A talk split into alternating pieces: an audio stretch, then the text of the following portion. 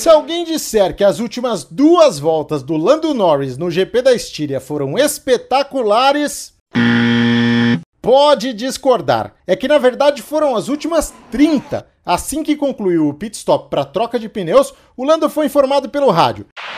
Se você conseguir um bom ritmo, pode brigar com o Ricardo pela quinta posição. Naquele momento, ele era só o décimo colocado, atrás do Kimi Raikkonen que ainda precisava parar. Mas a partir daí foi um show. O Lando foi mais rápido que o Carlos Sainz, que o Lance Stroll e o Daniel Ricciardo em 27 das últimas 30 voltas. Ganhar essas posições era só uma questão de tempo. Acrescente aí os problemas do Sérgio Pérez e pronto, um impressionante quinto lugar para o piloto da McLaren. Bem-vindo a mais uma edição do Primeiro Stint. Aqui você confere o que de mais importante está acontecendo no mundo da Fórmula 1, além de um guia exclusivo para o Grande Prêmio da Hungria deste domingo.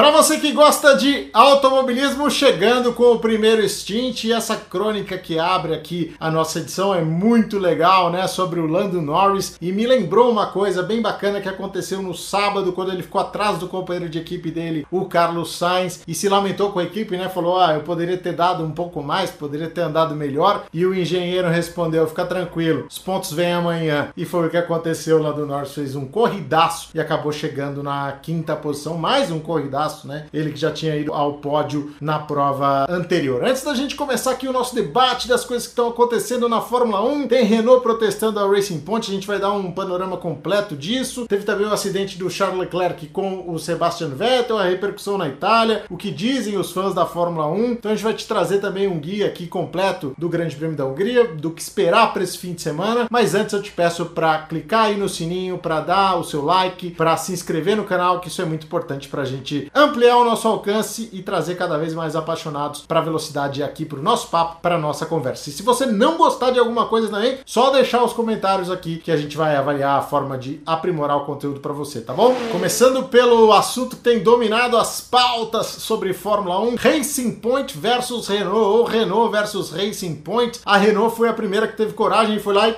protestou a Racing Point, que segundo os fãs da Fórmula 1 e os especialistas e até alguns integrantes de equipes, veio com a chamada Mercedes Rosa para esse ano, né? Você já deve ter visto esse meme aí, essa foto comparando os dois carros e realmente eles são idênticos. O carro novo da Racing Point é muito semelhante ao carro anterior, ao carro do ano passado da Mercedes. Com isso, a Renault resolveu protestar, mas é aquela coisa, né? De forma muito inteligente como se deve fazer na Fórmula 1. Ela percebeu essa brecha do regulamento que eventualmente a Racing Point pode ter infringido e foi buscar uma peça específica para protestar. Os dutos de freio. O duto de freio até o ano passado, ele não era um item que deveria ser construído pela equipe, né? Ele poderia ser sim terceirizado, mas a coisa mudou para 2020. Então a partir de 2020, a equipe deve produzir os seus próprios dutos de freio, até porque ele tem uma função aerodinâmica também, né? Tem bastante eficácia no controle da temperatura dos pneus e por isso ele passa a ser uma daquelas, um daqueles itens listados lá que a equipe deve construir, né? Afinal de contas, é um mundial de construtores, o próprio nome já diz isso, né? Construtores, cada um faz o seu chassi, cada um faz o seu pacote aerodinâmico e esse, alguns desses itens não podem ser desrespeitados, não podem ser terceirizados, caso do duto de freio. Agora, o ano passado, isso era permitido. Então ficou essa confusão aí. Será que a Mercedes passou o conhecimento técnico dela para Racing Point e a Racing Point está usando esses benefícios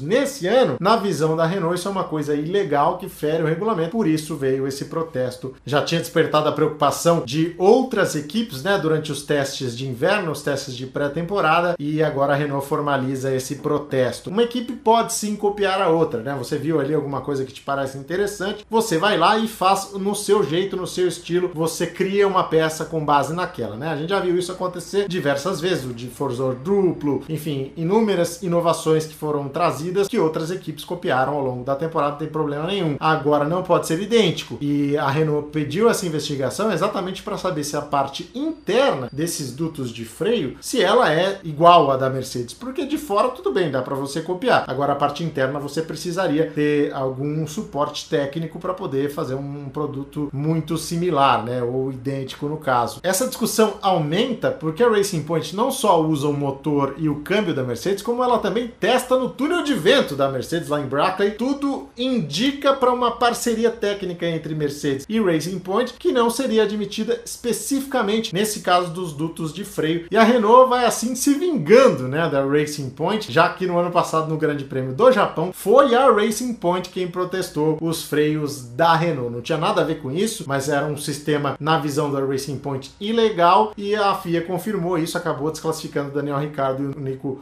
Huckenberg daquele grande prêmio do Japão. Então a Renault pode. Será que ela guardou alguma mágoa daquela corrida? Minha vingança será maligna.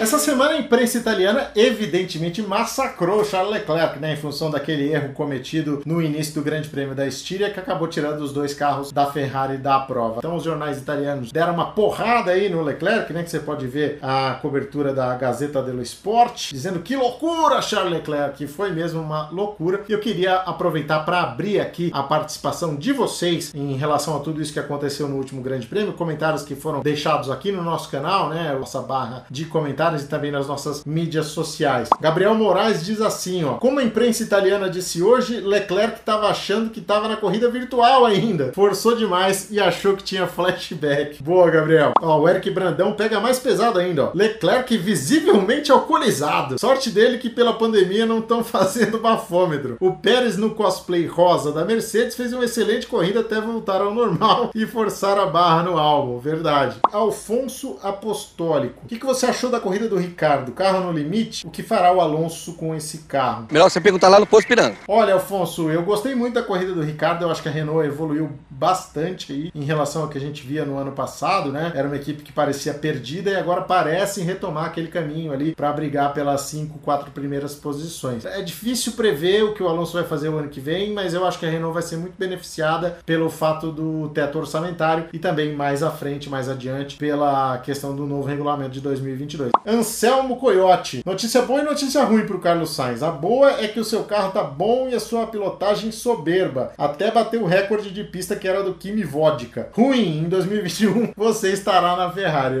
É certeza que tá passando isso pela cabeça do Carlos Sainz também de assumir um carro que definitivamente não tem andado bem nesse ano. Tomara até que ele tenha um ambiente melhor, né? Porque o carro não andar é uma coisa. Agora, o carro não andar e ainda ficar esse clima horrível aí com Leclerc e Vettel, Vettel na maior depressão, o Leclerc fazendo bobagem, aí a coisa fica bem chata realmente. Abrindo o nosso guia para o Grande Prêmio da Hungria desse domingo. Olha, essa pista traz boas memórias, boas lembranças. Ultrapassagem de Piquet sobre o Senna, ultrapassagem do Rubinho, defesa de posição ali contra o Schumacher. Schumacher. Então a gente tem muita coisa interessante nesses anos de história aí da Hungria, primeira vitória do Button, do Alonso, mas aqui eu destacaria sem dúvida alguma seria a prova de 1997, foi a que marcou mais para mim, em que o Damon Hill deu um show com o carro da Arrows, né? O Damon Hill, então campeão mundial, muito contestado até hoje por muitos dos fãs de Fórmula 1 e com um carro que era bem abaixo da média, ele conseguiu largar em terceiro, vinha liderando. E aí teve um problema numa peça do acelerador na última volta e acabou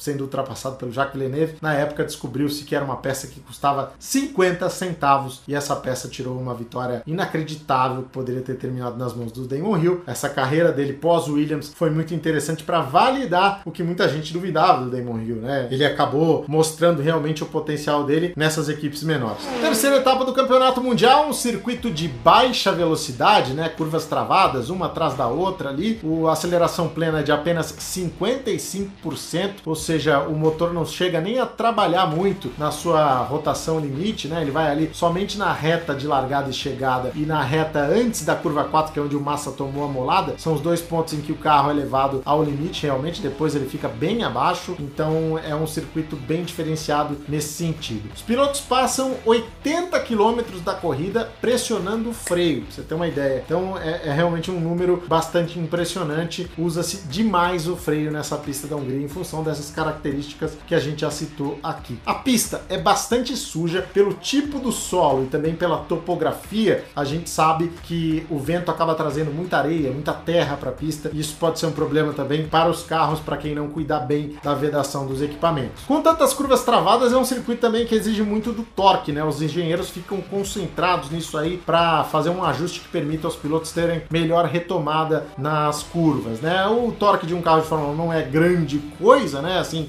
em números absolutos, são 500 Nm de torque, mas de qualquer forma, para um carro que pesa 746 kg e tem mais de 950 cavalos de potência, é o suficiente, especialmente porque a gente está falando de uma unidade híbrida que consegue entregar o torque aí muito mais rapidamente, né? Instantaneamente para o piloto. Outra curiosidade é que o pole position, a pole position, vem perdendo força no Grande Prêmio da Hungria, né? Durante muito tempo a gente falou, olha, se não largar na pole, perdeu a prova porque não dá para ultrapassar. Não é mais bem assim. Nos últimos 15 anos, só cinco pilotos venceram largando da pole position. O Hamilton em 2007, 2012, 2013, o Vettel em 2017 e o Hamilton também em 2018. Depois, todos os resultados embaralhados, pilotos que não saíram na pole position acabaram conquistando vitórias. Uma notícia para quem espera uma reviravolta: Lewis Hamilton é simplesmente o maior vencedor dessa pista. São sete conquistas, o que faz de Hungaroring a pista em que ele mais venceu ao lado de Montreal, no Canadá. O Grande Prêmio da Hungria é no domingo a partir das 10h10 e a partir de agora você confere uma lista completa com os horários para se programar e acompanhar todos os treinos livres e também o classificatório, além, claro, da prova. Você já pode deixar a sua inscrição, já pode deixar o seu like. Se não gostou de alguma coisa, escreve nos comentários também que a gente vai aprimorar o conteúdo para você e nos vemos no domingo com o resumo da prova aqui no primeiro stint.